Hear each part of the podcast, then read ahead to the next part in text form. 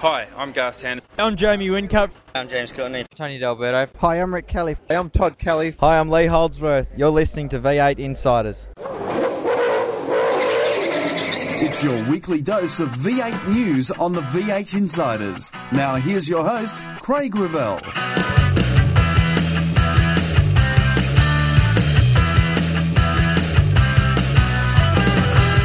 Volvo goes international. So this car is um, completely different. It's, uh, I need to learn a lot of new things. First of all, sitting on the other side of the cockpit sitting on the right hand side, um, be a bit of a difference, but otherwise it's um, a lot of things that will be different. I, I don't know where to, where to start.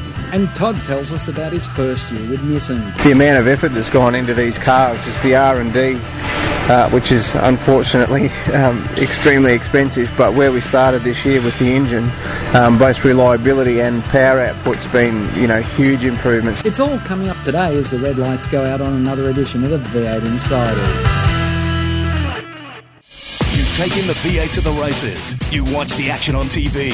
Now read about them in V8X Magazine. V8X Magazine, dedicated to just one thing V8 supercars. Showcasing some of today's best writers and award winning photographers. V8X brings you all the news and in depth interviews demanded by today's V8 supercar fans in one action packed magazine. V8X, the number one magazine in V8 supercar coverage. Out now. Robert Dahlgren has been announced as Scott McLaughlin's teammate at Volvo Polestar Racing. The 34 year old in 2001 won the British Formula Ford Championship and became a Volvo Polestar contracted driver in 2004, competing for the manufacturer in the World Touring Car Championship, the Swedish Touring Car Championship, and Scandinavian Touring Car Championships, while helping to develop the S60 Polestar road car. Dahlgren knows it's not going to be an easy transition down under. All, all the new tracks, uh, the championship is a fantastic championship. Uh, glad I'm, I'm here with the team and, and uh, teammates with Scott as well. And um, it'll be a big challenge for me, obviously, and um, for the whole team with the new car as well. Uh, but I think I think it will be um, a that we, we're really looking forward to. Still on, Volvo Polestar Racing and Valvoline has been confirmed as the title sponsor. The long-time sponsor of Garry Rogers Motorsport has been on board since 1998 and was the team's major sponsor when it entered the V8 Supercar Series in 1996. Dean Canto will have a new co driving role this year. He's heading to Brazil to drive a Chevy with former V8 supercar driver Max Wilson in the Brazilian stock car race at Interlagos on March 22. The V8 insiders send their condolences to the family and friends of Ivan Stibbard, who passed away this week following a long battle with illness. The well respected motorsport administrator was part of the Bathurst management team for 30 years. His funeral will be held next Tuesday. Finally, Cadel Evans tried his hands at a V8 supercar this week at Calder Park. The 2011 Tour de France winner had a moment on the back straight but was still able to impress his mentor Garth Tander. Great job, like straight away, straight in. Like most um, top level athletes, whenever they try something new and foreign, you start three or four steps above where everyone else would step. So straight into it, straight, good feel for the gearbox straight away. The, the, he was said to me before the thing he was most nervous about was stalling it when he left in front of all the cameras and that. So just drove straight away and straight into it just coming out of there, like obviously coming into the corner fast and carrying the speed through the corner, and then that's um, that doesn't seem so difficult, but just getting that power down and, and keeping that right. Um, and you know, this is a dry track now with the cars around. When it's in race speed, I can't um, I can't imagine how, how difficult it is. On this week's roundtable, Adrian Mussolino and Tony Whitlock look at Volvo's announcement and how many cars will we see on the grid at Clipsal. Then on the white flag lap, Todd Kelly will give us his thoughts on year one at Nissan. That's the news on the V8 Insiders brought to you by Nobrac Carbon Fibre Products. Check out the entire range today at www.nobrac.com.au. That's N O B R A C.com.au. News on the V8 Insiders is brought to you by the official V8X Magazine Facebook page. Sign up and keep in touch with V8 Supercars. You've the V8 to the races. You watch the action on TV.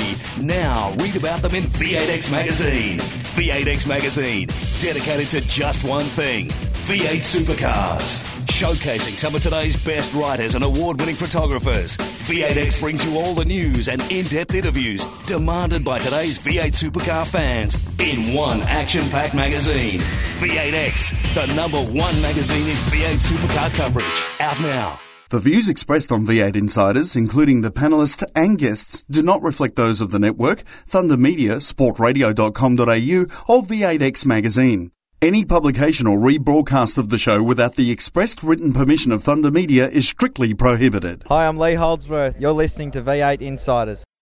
Welcome back to the V8 Insiders and joining us for the first time in 2014, it's the editor in chief of V8X magazine, Adrian Mussolino. Good evening, Adrian. Good evening, Craig. How are you? Well, I'm very well, thanks. And, uh, well, he might have retired unofficially at the end of last year, but Tony Whitlock from Racefax, it's great to have you on the show. I'm just on different duties.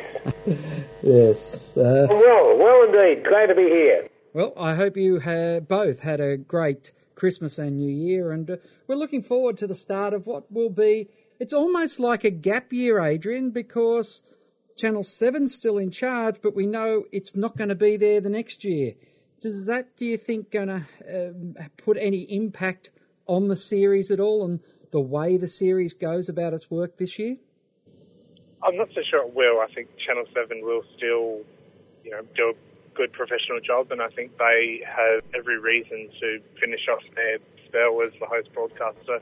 Um, you know, it's been a good relationship with their Supercars since I think it was 2007 that they came back in the fold, and I think it'll be same as always. I think the big speculation will obviously be looking ahead to 2015 and what is the divide between Channel 10 and Fox Foxtel. I think we still don't know. I don't know if the Supercars know themselves. Um, I think still in the process of being debated with Foxtel and Channel 10. So I think that'll be the big talking point leading into this year, and I think that you know may distract a few people um, away from events in 2014. What about you, Tony? Do you think it feels like a gap year? No, I don't. I mean, the unfortunate thing for Channel 7 is if Channel 10 had never done the good job it did, then 7 would have certainly set a benchmark. Unfortunately, they had. Channel 10 didn't use weathermen as 7 has.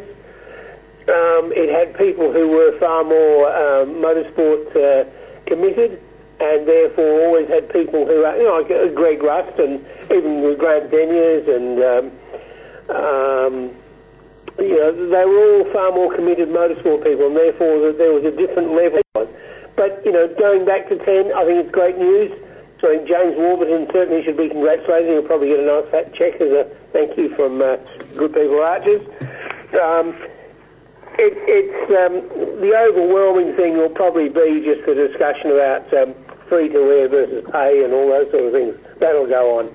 There's no question that Seven love um, the uh, Bathurst in particular. The rest of it, they just weren't so enamoured with. It is a tough one, isn't it? Uh, because we're going to see V8 Supercars trying a lot of things now, which the rewards are going to be paid off for the 10 years, Adrian. Look, it's such a big debate in the sport at the moment. I think the point I'd throw up in there when we're talking about the TV deal is we have to remember how crucial that revenue stream is for teams and how much they suffered in, in 2013 given the low revenue from the last TV deal.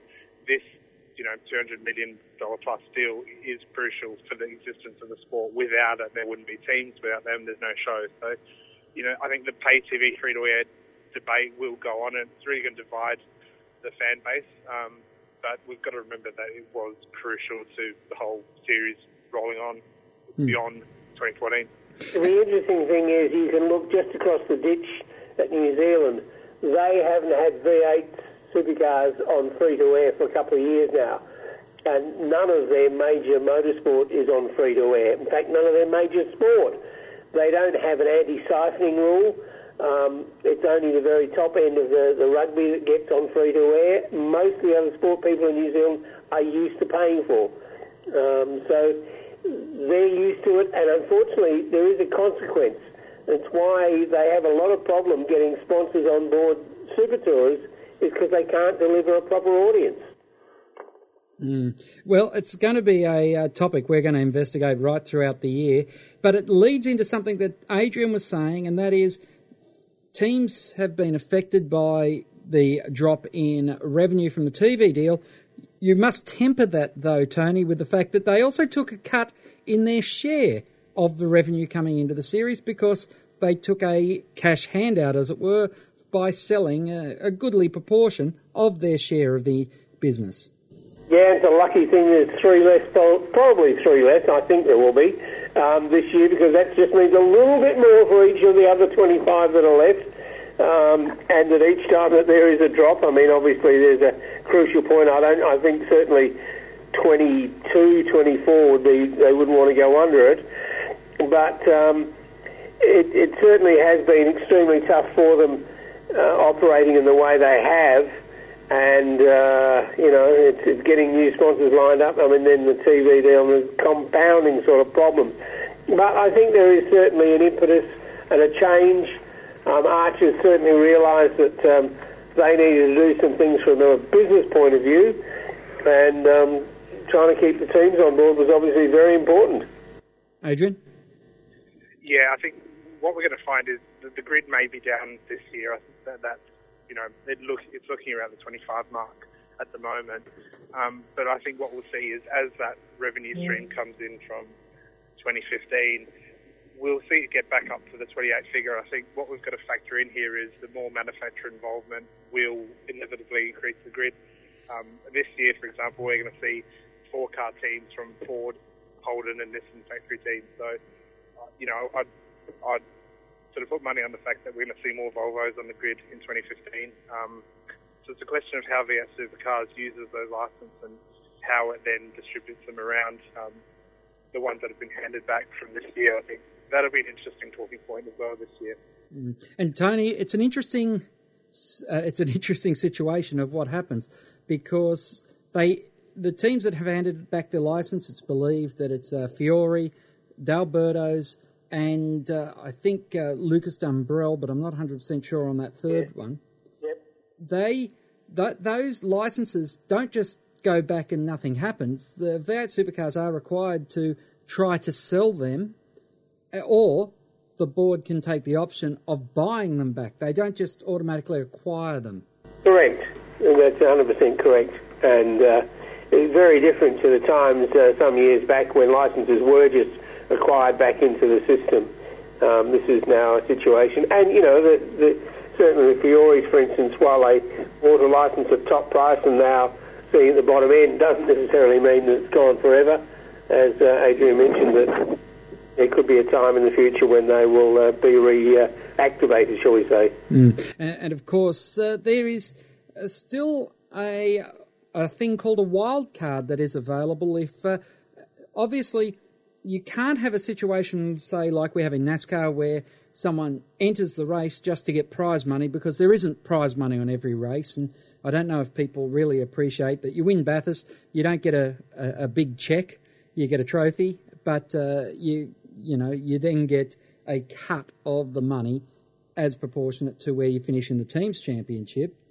The big thing though is you could have someone who gets a bag of money from somewhere else and then decides to put a car on the grid at select races, Tony. Yes, yeah. Um, obviously, we saw the, uh, uh, what was that? Um, oh, the Prio and Matthias uh, extra. Yep, that was the Xbox car at Bathurst. Yeah. Yeah, um, and certainly uh, those sort of situations could crop up again, but I think it has to be exceptional uh, dollars for anybody to be motivated to go and do it because um, you can't just come in to be a grid filler. You've got to actually be there to. And you know, seriously, that car was a top five, certainly.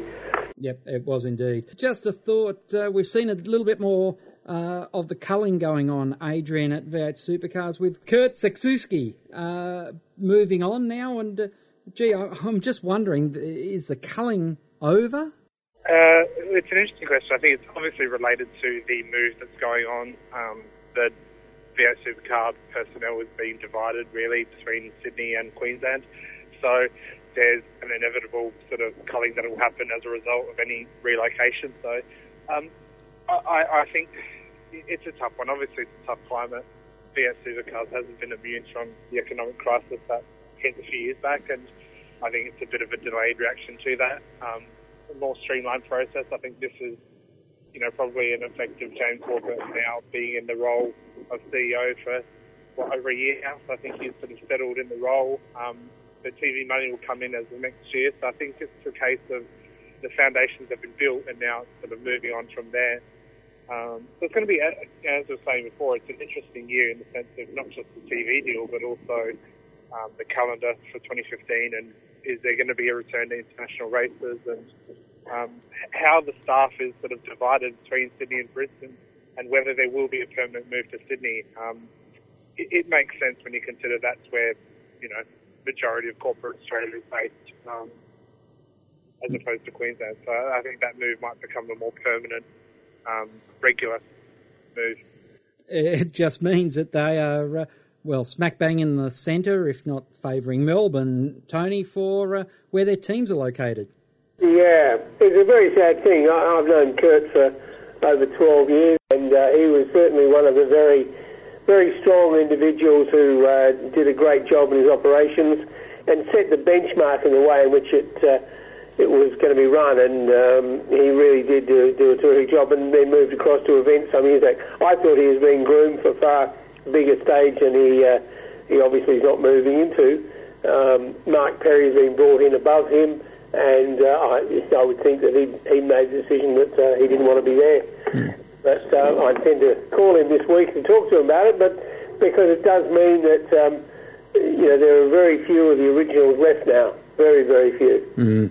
Well, we need to take a break on the V8 Insiders. Plenty more when we return. Controversy Corner is next when we return with more on the V8 Insiders. Find out more about your favourite supercar teams and drivers when we go inside further on the V8 Insiders. You've taken the V8 to the races. You watch the action on TV. Now read about them in V8X Magazine. V8X Magazine, dedicated to just one thing V8 supercars showcasing some of today's best writers and award winning photographers. V8X brings you all the news and in depth interviews demanded by today's V8 supercar fans in one action packed magazine. V8X, the number one magazine in V8 supercar coverage. Out now.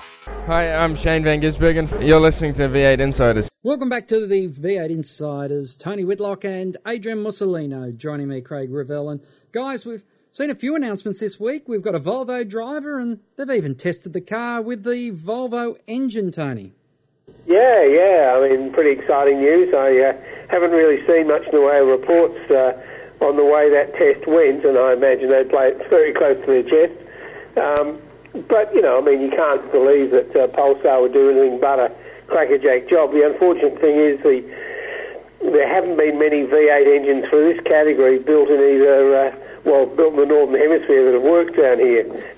No. Jaws and then the uh, um, AMG engine had to be sort of reconfigured to, to suit far more what we need, fly-by wires and uh, throttle bodies and things like that. And of course, you go back to Walkinshaw um, and, and FPR with ProDrive, you know, meant that here is where they should be built. So it'll be interesting to see how that turns out. Yeah, they're in for a big year. You know, as we saw with Nissan and Erebus last year, it's it's a big year of development and, and so much can potentially go wrong. So they're definitely in for a big year. I think the disadvantage they have is they're running less cars than Erebus and Nissan did last year. So um, they need to get a lot more info out of those two cars and that can be difficult when there's reliability issues. Um, but it'll be interesting to see as well how the relationship between Polestar and GRM works and um, how the lines of communication go. Um, that was a bit of an issue for Erebus and AMG at the start. So they're, they're definitely in for a learning year, and it's very hard to sort of try and pinpoint any expectations or where we where they'll shake out the grid come Clipsal. Um, it'll be very interesting to see that for sure. Robert Dahlgren is going to be an interesting exercise too, because uh, if you think back, Max Wilson, you have uh, Alex Premat and the other Europeans don't necessarily, even though they've got good driving credentials, always transfer well into the sport, into the V8 supercars and into Australian motorsport, Tony. Yeah. Um, look, you know, I mean, he's certainly uh, been successful running around in um, Force and Volvos in, uh, in Europe. It's a big jump to uh, head down under and learn our sort of tracks that are very, very different. Um, I, you know, I, I saw a, uh, a post about um, where he'll be in the pack sort of thing. I thought, gee, that's going to be a bit cruel on him to, to come and learn so much with a car where they're learning it and things like that. It's just a very, you know, if Bremen had a steep curve, this Dahlgren's got an even steeper one. Yes, that's right. It's uh, it, it's going to be interesting, Adrian, to see how he progresses, and of course, Adrian Premat, uh, sorry, Adrian, Alex Premat was making his move forward and starting to become more and more comfortable with the V8 supercars. Yeah, and that's where it's, you know, you have to question the decision, but obviously it's related to Volvo and um, they had a preference for a, a driver who they've worked with before and has experience with the S60. But as Tony was saying, it's, it's a very different beast to what they race in Europe. So he's in for a steep learning curve, and um, it's definitely going to be a big year for him. It's not just the, the car itself, it's the tracks and um, the way the series works. The advantage he's got, I guess, is that there's not going to be too much pressure or expectation given that it's a new car. So, um, you know, he doesn't have as much pressure as, say, Alex Premat did in an established team with an established car. So, um, it'll be interesting to see where he shakes out. Um, yeah, in terms of expectations, you'd think it'd be towards the back at the start of the year, and it's all about how the rate of improvement throughout the season. But the big question mark is he'll only be judged against Scott McLaughlin, and as we've learnt from Scott McLaughlin's career, he is a very quick and adaptable young man, Tony. Yes, indeed. Look, it, it's interesting to think back, and you've got to go back, you know, nearly 10 years, or no, longer than that. Um, you've got to go back to the late 90s when, when you had like guys like Andy Priaulx and uh, John Cleland and, um, oh, I can't think of the other couple of names, but, you know, when they're coming out with the Renaults and things like that, they were very fast in four cylinders, and some of them, when they converted, would get some way when they were in a V8, but not all of them did. Um, Alain Menu never really got into a super top car. Well, now, hold on. Didn't Menu won Sandown with Craig Lowndes? Did he? Yes, and he was he was right up there with Lowndes that same year uh, with a good chance of winning Bathurst back in the better electrical days. But admittedly, that's not when we had the Super Tour of V8 battles, which is this era you're referring to. Yeah, yeah. Yeah, but it was guys, what I was talking about was really the guys who were super quick in four cylinders around Bathurst, and yet when they came around and, and some of them got into a V8, they found the gap. And they found that, you know, making that jump into these big cumbersome things. And of course, it was even worse last year when so many of them were finding the cars incredibly nervous, which they'd never had before. A nervousness which hadn't been there. Now, obviously, 12 months on, it's going to be a different Bathurst, and, and obviously the track's going to be recovered, uh, you know, um, resurfaced, so it'll be different again. But you know, I, I think that um, you know the job for the likes of Dahlgrens are not getting easier yet. No, it's not going to get easier. Uh, Adrian, was anyone surprised when uh, Volvo, Polestar, Garry Rogers Motorsport, or Garry Rogers Motorsport uh, announced Valvoline would be their major sponsor? No, I guess yeah, there's very obvious and um, well established links between the two, and um, you know, it, it makes sense that they wanted to continue that relationship and and sort of step up at a time when there's a exciting new change and a factory team and a new manufacturer. Um, I was a bit surprised to see Fujitsu go for that reason. I thought they might be tempted to stay um, into the Volvo era, um, as we saw with Jack Daniels at Nissan. But um, yeah, it, it makes sense, and hopefully it'll be very interesting to see the livery on the car, what sort of balance there is between Volvo Polestar Blue and, and Valvoline colours. I guess there's a bit of a um, link there. So, yeah, no real surprise there, and it's good to see a team lock in their title sponsor. As we are saying before, it's a very difficult economic environment at the moment, and there's still quite a few cars without title sponsors um, announced as yet. So, hopefully, we see more locked away before the test day. Mm, and also uh, with Valvoline, it's a case of making sure that the dealer network for Volvo is using that product. So there's a, a significant business to business relationship that they're uh, trying to work on at the same time, Tony. Yeah, yes, indeed. And, and I mean, as uh, we saw with the Nissans, you know, that we've got two two yellow ones and two black ones, and you know, the requirement for these factory teams to go out and get real sponsorship on their cars. You can't just run around with with uh, pseudo sponsors there. Oh, that's uh, certainly been a big change, guys. Uh, Triple Eight Race Engineering making a number of changes engineering wise. Uh, of course, some of these were forced upon by the departure of Adrian Burgess last year, but uh, it, it is a case of reward for success and hard work, Tony. Yeah, look, I'm really wrapped in this one. I've been, I probably saw it coming, you know, several times that uh, Roland had alluded to it, and I've thought quite highly of uh, both. Um, Paul, uh, you know, Paul, uh, Mark Dutton and uh, Jeromy Moore. And for one of them to be given, and particularly Mark Dutton to be given that team manager's job, and of course, appropriately, Jeremy to get uh, chief of engineering. Um, yeah, no, it's fantastic. And, you know, what has to be remembered about both those guys is they were originals at uh, John Briggs. You know, they were people who were hired as young engineers, any credentials, didn't have any real experience, but have grown in the job and have been with two bosses, first of all, of course, for a short time, Briggsy, and then Roland, who recognises the skill of these people and promoted within. I would suggest there's probably a fair bit of Roland not wanting to go out and buy uh, somebody from overseas and probably recognising there's not that many here locally that would walk into that sort of a job because you've got to actually have not only experience but also the um, kudos and be recognised as uh, being capable of doing the job and that's what I think Dutton has after the uh, initial couple of years at at Triple Eight, where they did go through and, and really ring through the staff, their successful period now, the last four years, it's been stability that's been the key, and this is what goes with stability. People start moving up the ladder because they've proved they're uh, capable, Adrian, of conducting themselves in that professional manner.